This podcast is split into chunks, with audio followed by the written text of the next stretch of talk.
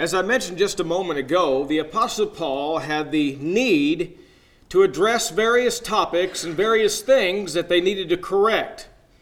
Things that come to mind deal with a one that was uh, guilty of incest in the fifth chapter.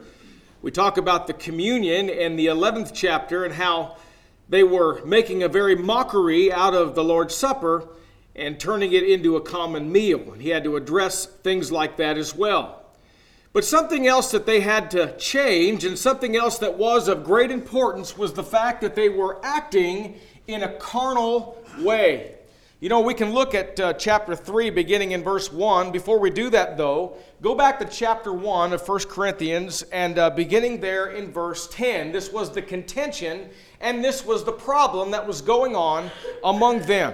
Beginning in verse 10, Paul says, Now I beseech you, brethren, by the name of our Lord Jesus Christ, that ye all speak the same thing, and that there be no divisions among you, but that ye be perfectly joined together in the same mind and in the same judgment.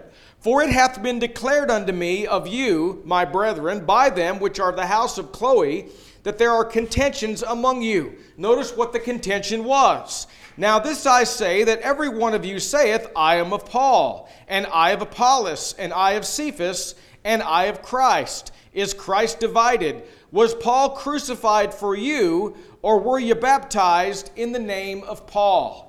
there was factions among them that were saying well wait a minute instead of looking to the lord as the great one instead of looking to the lord as one to follow they were having factions in the lord's church saying i am of paul and another would say and i am of apollos you know, when the Apostle Paul addressed that very thing, he says, I'm so thankful that I didn't baptize any of you because that you could be taken as you were of me or you were from me.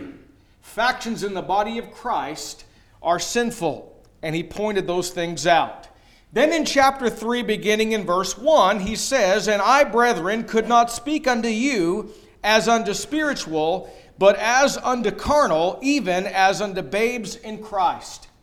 I want to make this point, though, that uh, this is used in a modified sense because we understand that we are babes in Christ when we obey the gospel. In fact, the very minute that we come from the waters of baptism, we rise to walk in newness of life. And when we do, we have become a babe in Christ. Everyone that has ever obeyed the gospel has a point in time in their spiritual life when they are considered as babes, just like children. Children are born into the world. They're not adults. They can't handle strong meat. They can't handle things that we can handle as an adult.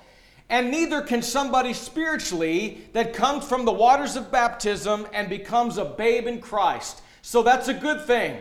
It's a good thing in one sense, and Paul is using this phrase or this term in a modified sense in a way that is not so good. Here's the good way. 1 Peter chapter 2 and verse 2. What did, what did uh, Peter say there? He says, As newborn babes desire the sincere milk of the word, that ye may grow thereby. But you know, there comes a time when we need to be past the milk. There comes a time when our infancy needs to be over. There comes a time when we need to start taking in spiritual food of greater substance. There comes a time when we need to not be uh, needing others, but needing, but put in a position where we are helping others. You know, little babies, when they're little, we carry them around. We pick them up. There are babies in this audience right now. They are carried around. That is a wonderful thing. Let me just ask you this What happens when they get to be about 16? How would it look if you start packing them around and you're carrying them around like they're an infant? You know, really, that sounds kind of funny. But if you think about it, that's exactly what happens to somebody that is supposed to be past that. Chronologically speaking, they have grown past that, so they need to start behaving and acting like that. What did Paul say regarding these brethren? Why were there factions among them? Why were they not growing spiritually? Why was Jesus Christ not first in their life? Why were they looking to the wisdom of man and not the wisdom of the scriptures? Why were they rejecting what Paul the apostle had taught them all the way back from the very beginning when he planted the seed of the gospel right there in Corinth? What were they doing wrong? Well, Paul says, back when, when I planted the seed of the gospel, I had to speak to you concerning the milk of the word, the first principles, the basic things, and not the strong meat. And why does he say that? He says, because if I would have given you the strong meat of the word back then, you were not able to bear it, you would have choked to death. And here's the whole clincher Neither yet now are ye able. You still can't handle the meat. You still have not grown. They looked to men and not to Christ. And because of that, there was envying and strife and divisions. He says, Are ye not carnal and walk as men? And then he says, For one, for one saith, I'm of Paul, another of Apollos. And uh, are ye not carnal? Who then is Paul and who is Apollos? But notice what they are. Who are we? What distinction should we have? Who is Paul? Who is Apollos? But we are ministers by whom ye believed, even as the Lord gave to every man. I have planted, Apollos watered, but God gave the increase. You know, verse 7 of chapter 3 is a verse that I think every preacher ought to wake up in the morning and read. I really do. There'd be no arrogant people in the world there'd be no arrogant preachers in the world if they would pick up this, this book and read verse 7. Because this tells the tale, this tells exactly what we are. Verse 7, Paul says this So then, neither is he that planteth anything, neither he that watereth, but God giveth the increase. You know what he's saying? Don't have factions in the body of Christ and don't follow me and don't follow Apollos. Now listen, Paul was an apostle. Paul was above you and I. There are no modern day apostles. This was a man that was a chosen vessel of the Lord. And he says, and you're, you have a group that's following, saying they're after Paul, another one after Apollos, and so on and so forth. Who are we? I'll tell you what we are. We're ministers, and that's it. And he says, Don't elevate the man. Because who are we? He says, What I do is nothing, makes me nothing. What Apollos does makes him nothing. But God gives the increase. If this doesn't tell us that preachers, in the eyes, in that way, in, in that respect, are nothing, I don't know what is. But let me just say this, though. I'm not saying that we don't have an important role in taking the gospel to the lost. I'm not saying that at all. In fact, it is imperative that we do that. We have a responsibility of taking the gospel to the lost. We do that. That is our job. That is our responsibility. Not only preachers, but every member of the body of Christ. Every child of God has a responsibility to do what they can within the parameters of their talents and abilities and roles that God has given them in the Lord's church. So we have a responsibility. But one is not greater than the other. In fact, Paul goes on in the very next verse and says just that. He says, One is not greater than the other. He says this the one that plants and the one that waters are one. Are one. You know what's wonderful to me is the fact that we can go to places like the Philippines and preach the gospel and preach the same gospel that the Filipino preachers have been preaching all along. And sometimes when they hear it from an American all the way across the other side of the world, sometimes it, it, it lends a little greater weight to them. Sometimes when they are around these Filipino brethren all the time, maybe, maybe they don't listen to them as much as they ought to. I don't know. I do know of specific cases where we ended up baptizing over the last couple years somebody that had heard the same gospel story and then found out later they obeyed the gospel because what we said was consistent with the Word of God, consistent with what they had heard all along. But you know what the greatest thing is? It doesn't matter who does the final converting because they're converted by the Word of God. And God gets the increase, God gets the glory. You know what we are? We're equal. Neither one that planteth is not greater than the other. He that watereth is not greater than the one that plants. God gives the increase. He gets the glory. He gets the praise. If we would look to passages like verse 7 and we would see that and apply that in our life, it would change every arrogant heart in the entire world, I believe, realizing what our responsibilities are and how great God is and not ourselves.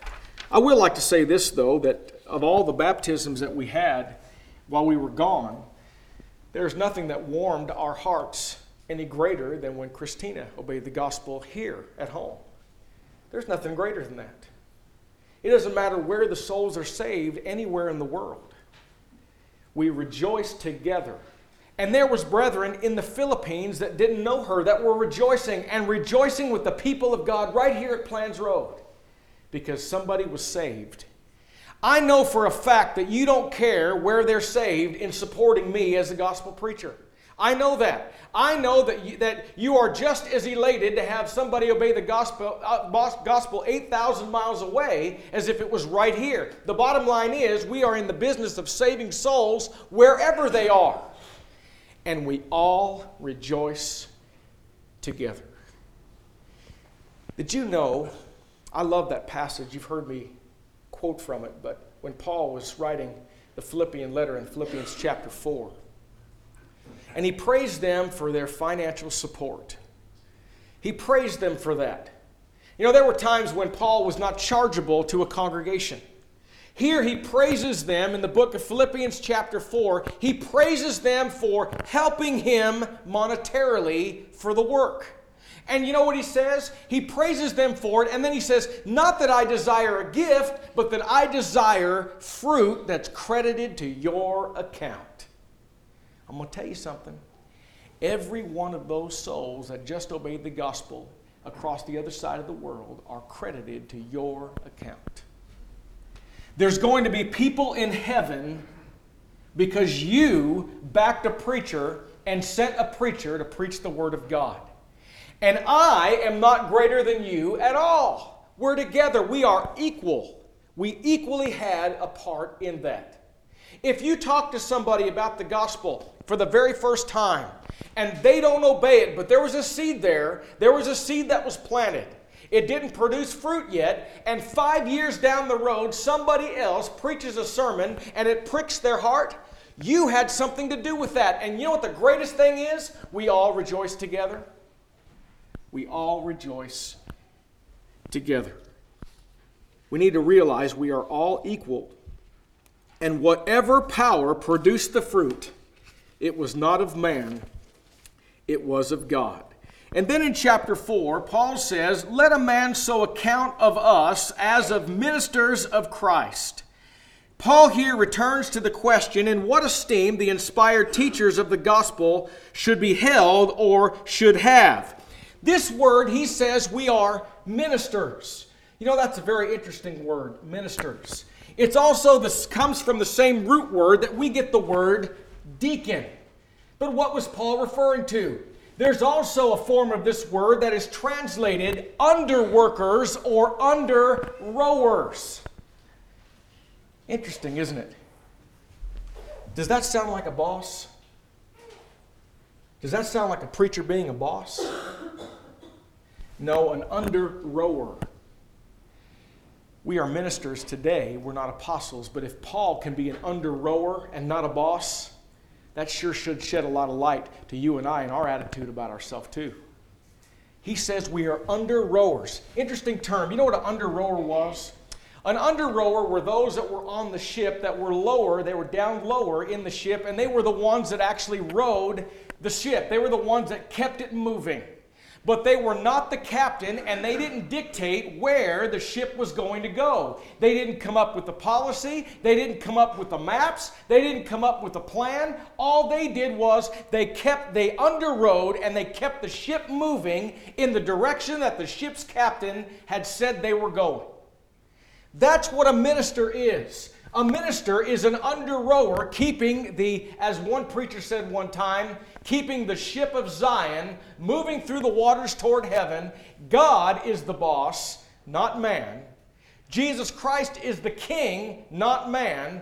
We are but under workers or under rowers. You know, uh, he also says that we are stewards, or he was stewards of the mysteries of God. The word steward comes from a word which we get the term superintendent or foreman. Let me put it to you this way. If a man, and that's really his point, they were, they were judging whether Paul was faithful, that Paul was really credible. And so, what he's saying is this when he says we are stewards, he's saying we are superintendents or we are foremen. If you owned a company and you hired a man, don't you think you'd have a man that was faithful and honest and just and a good steward? You know, Jesus dealt with a man that was an evil steward. He was a wicked man. He was not good with what his boss or his master had entrusted him with, as we find in the book of Luke and the Gospel according to Luke. We've studied that here at this place. So, being stewards are being superintendents. Now, what do we know about a foreman or a superintendent? These are things that we know. Number one, they don't own the company. Number two, they are not the boss. Number three, they do not determine the policy. And number four, they're hired to make sure that the company follows the boss. That's what an apostle was, not the boss under rowers, and good stewards. You know, it's true that we are stewards of all manner of things.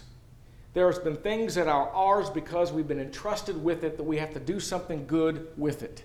There's a lot of that. A lot of those things in our life. Our kids are tremendous example in that way. They are, we are in, they are entrusted to us. How are we going to rear them and raise them? What about our money? What about the things that we have? We have a responsibility of being a good steward. What about the Lord's money? The Lord's money is to be given to the Lord on the first day of the week, and then we must be good stewards of the monetary uh, gain that the Lord gets. It is all the Lord's. We are stewards in almost every walk of our life. We've been entrusted with many things. And Paul is basically saying, as I paraphrase, the boss is not going to have a man that's not faithful. Well, let me just give it to you like this.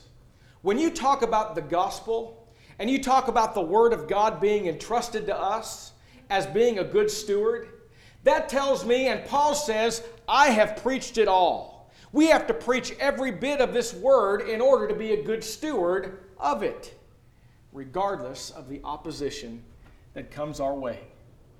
You remember when Paul was writing to that young evangelist, Timothy?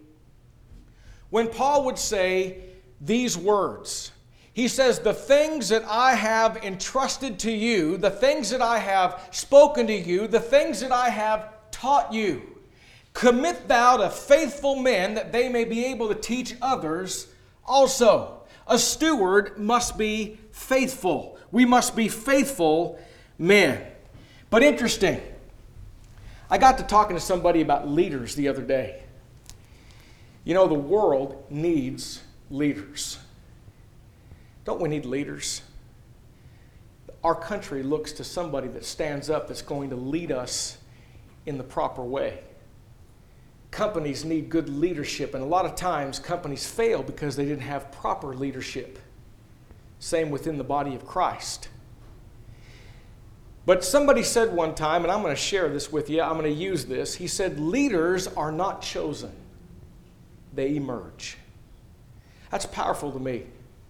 Because isn't it true that when you're younger, you want people to follow you. You want people to listen to your voice. There comes a time when being a child no longer is acceptable, and you want people to look at you in a different way. You want people to follow you in a different way now. So you're looking at me saying, Come on now, follow me, I'm a leader. It's kind of like this. You can take a rookie quarterback and you can put him in the huddle, and the coach can tell that team, this is the leader, follow him, but they're not going to follow him until he demonstrates the leadership qualities that he can lead the team. Leaders emerge. And sometimes in the midst of crisis, a leader will emerge. And sometimes it's a person that you least expect. Isn't that true? Sometimes it's the quiet fellow over in the corner that never says a word, and then a crisis comes up, and what happens? A leader emerges. And you know why people follow them? They follow them because their life is consistent with their leadership. And that's what we have to do. Our life has to be consistent with the things that we say, the things that we say we practice, and all the things that we do. In 1 Peter chapter 4 and verse 10, beginning there in verse 10, notice the attitude also about God getting the credit and the glory as we are ministers and as we are stewards. Beginning there in verse 10, it says, And every man hath received the gift, even so minister the same one to another as good stewards of the manifold grace of God. If any man speak, let him speak as the oracles of God. If any man minister, let him do it as of the ability which God giveth, that God in all things may be glorified through Jesus Christ, to whom be praise and dominion forever and ever. Again, God gets the praise and God gets the glory. Even an elder, Paul said that a bishop must be blameless as God's steward we must be blameless in all that we do. Why would Paul bring these things up, though? Well, as I mentioned before, some doubted Paul. But God is not going to choose a steward that was unfaithful in any way. God is going to choose somebody that is faithful. And then Paul says that there's going to come a time. First, he says, Being judged of you, brethren, is a very small thing to me. Now, why is that? That's not an attitude of arrogance. He's trying to establish in their minds who the judge is going to be. And he says, Being judged of you is a very small thing to me. It is insignificant. Why? He says, First of all, I know that I'm following the book. I know that I'm following that which is right. I know that. I know that I'm going along with that. And then he says, But God is going to be the ultimate judge. God is going to reveal the hidden things in darkness, the hidden things in the heart in His due time. Have you ever considered the hidden things? Sometimes we think we get away with things, but we don't. Because one day the hidden things the things that are in darkness now will be revealed one day. Sometimes we think that we can go outside the, the building, go outside the assembly, and live our life in a certain way, and nobody's going to know the hidden things. You remember that sermon on the Good Samaritan that I preach from time to time? I've preached it once here. But I used the idea that those people that were on that road, on that 15 mile rocky road or however long it was in that there was two people a priest and a levite that probably would not have behaved like they behaved had they been back in jerusalem but all but because they were out in the middle of nowhere they thought maybe nobody could see them so they disregarded this poor soul that was laying over there and left for dead here's the point that i like to use what we really are is better determined and defined in the way that we behave in places where we are not known. The way we dress when we're away from the body of Christ is what we are. The way we talk and the things that we say, that's really what we are. These are the things that we consider to be the hidden things, the things in secret, the things in darkness. These things are going to be revealed one day. And what we are is better determined not about how we behave at the assembly or around Christians, but how we behave in the workplace, how we behave at school, how we behave in the world. Now, that is what we really are. And leaders come from those that live Christian lives consistent with the Word of God, and they emerge and they rise up, and people follow them because they respect them. I think that's a powerful thing. I think it's something to work for in our life. Paul says, I'm not the standard. But then Paul says this. He says, in examining, one of the reasons why he felt some confidence, not arrogance, but confidence, he felt some confidence because he, in examining his life, couldn't think of one thing that he was doing that was not correct. Now, that didn't mean he was perfect in any way, shape, or form, for only one was perfect, and that's Jesus. But he was saying this. In fact, when we studied on Wednesday night the epistles of John, we talked about that. What do we do? If we examine our heart and we look to the Word of God and we test ourselves against the Word of God, when we do that, then we can know if we're saved or not. We can know and have the assurance of whether we are living as we should. You know what Paul says, though? God is the ultimate judge to this point, too. I don't know of anything in my life that is not right, but just because I'm not aware of it doesn't excuse me if I'm wrong. And God, if He found something, and He may, just because I think I'm okay, and if God finds something later on, I'm going to be condemned and he, I'm going to be judged for that, whether I know it now or whether I don't know it now. Because God is the standard and not Paul. Verse 7 For who maketh thee to differ one from the other? And what hast thou that thou didst not receive? Now, if thou didst receive it, why dost thou glory as if thou hadst not received it? There's a really not really sure whether Paul is speaking specifically here to spiritual gifts or if he's speaking about other gifts or talents or abilities or whatever it is. Really, the application is still the same. What were they doing? They were glorying in themselves. They were glorying in the flesh. They were elevating man higher than man ought to be. And he says, Everything you receive, everything you have, you got it from somebody else. And if that's the case, why are you glorying like you're some great one? Because the reason that you are what you are, even, even because you're saved, is because of somebody else. And why is it that you glory when somebody else had something to do with that. but finally, in verse 8, he says, Now ye are full, now ye are rich, ye have reigned as kings without us, and I would to God that ye did reign, that we also might reign with you, instead of being persecuted.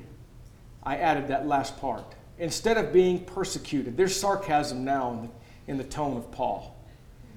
And he was saying, I would that you did do all that. Because if you did do all that, you'd be with us. And I would that you would do all that so we wouldn't be persecuted, but you're not with us. You're not among us. And then he says this For I think that God has set forth us apostles last, as it were appointed to death for we are made a spectacle unto the world, and to angels, and to men. Look at this word here, spectacle. You know what a spectacle is? It's a climax. He says, You, because of your worldly wisdom, because you're still carnal, you've elevated man too high. You've put yourself and asserted yourself even above the apostles themselves. But I'm here to tell you, he says, I know that we, the apostles, are set in last. In fact, we are a spectacle, we are the climax. Historically speaking, in ancient times, there were great big amphitheaters. And sometimes these amphitheaters would hold 20 to 25,000 people. And what they would do is that men would come together and they would start the day off early. And as the day would start off, they'd begin with athletic games, games of skill, games of speed, and so on. In the middle of this great amphitheater that housed all these people, there would be a field for battle. And it would begin early that day, I don't know what time, just early enough in the day to get all the things in that they had to get in. So here comes all the athletic games. Here they go, and it's kind of whetting the appetites of those that are in attendance. But pretty soon they'd become bored with that. They wanted to see some blood. So they'd bring in two animals, animals that were imported all over the world, I'm told. And they'd let them fight to the death right in the eyesight of these people that were sitting in the amphitheater, fanning themselves, having whatever it was that shaded them, and all the refreshments that they could stand as they were in the heat, refreshing themselves while they increased their thirst for blood. But pretty soon they got tired of that too. So the next thing would happen a gladiator would be brought in. And a gladiator would fight against an animal, and almost every time the gladiator would stand victorious as, as, the, as the gladiator killed the animal, shedding his blood. But pretty soon that would grow old too. So they'd bring in another gladiator. You know, I'm told that in Rome, every, every boy wanted to grow up and be a gladiator. These were the heroes, kind of like sports heroes today, football players on TV. Little kids say, I want to grow up and be a football player. I want to grow up and be this person or that person. That's kind of what they said about these gladiators. The gladiators now would fight themselves, not animals now, they would fight each other. And the crowd would decide whether they lived or died with a thumbs up or a thumbs down. But it still wasn't over. After that event, they'd take a person and strip him naked. And they'd put him down on the blood-stained ground of the floor of this amphitheater. And they'd bring in a lion, a lion that was starved for two or three days. And the lion would destroy the human being and shed his blood to the delight of the crowd. I'm told they took what was left of that body and they would hoist it up the side of the wall and light it on fire so that they could see in the amphitheater. Brethren, you want to know who the people were? Who were those people? They were Christians. They were members of the body of Christ. That was called the spectacle. That was called the climax the end, the big finale. That's the big finale. You know what Paul said? You're elevating yourself above man. I'm going to tell you something. We were set first in the, in the Lord's church, and we're going to be a spectacle. We're going to be persecuted in the eyes of man, and we're going to lose our life violently. And all the apostles did die just like that, except for the apostle John. He says, We are a spectacle. That kind of makes me think that I can live this Christian life a little easier than I thought. That kind of tells me that regardless of what I think is tough, it's nothing. It's nothing compared to being a spectacle.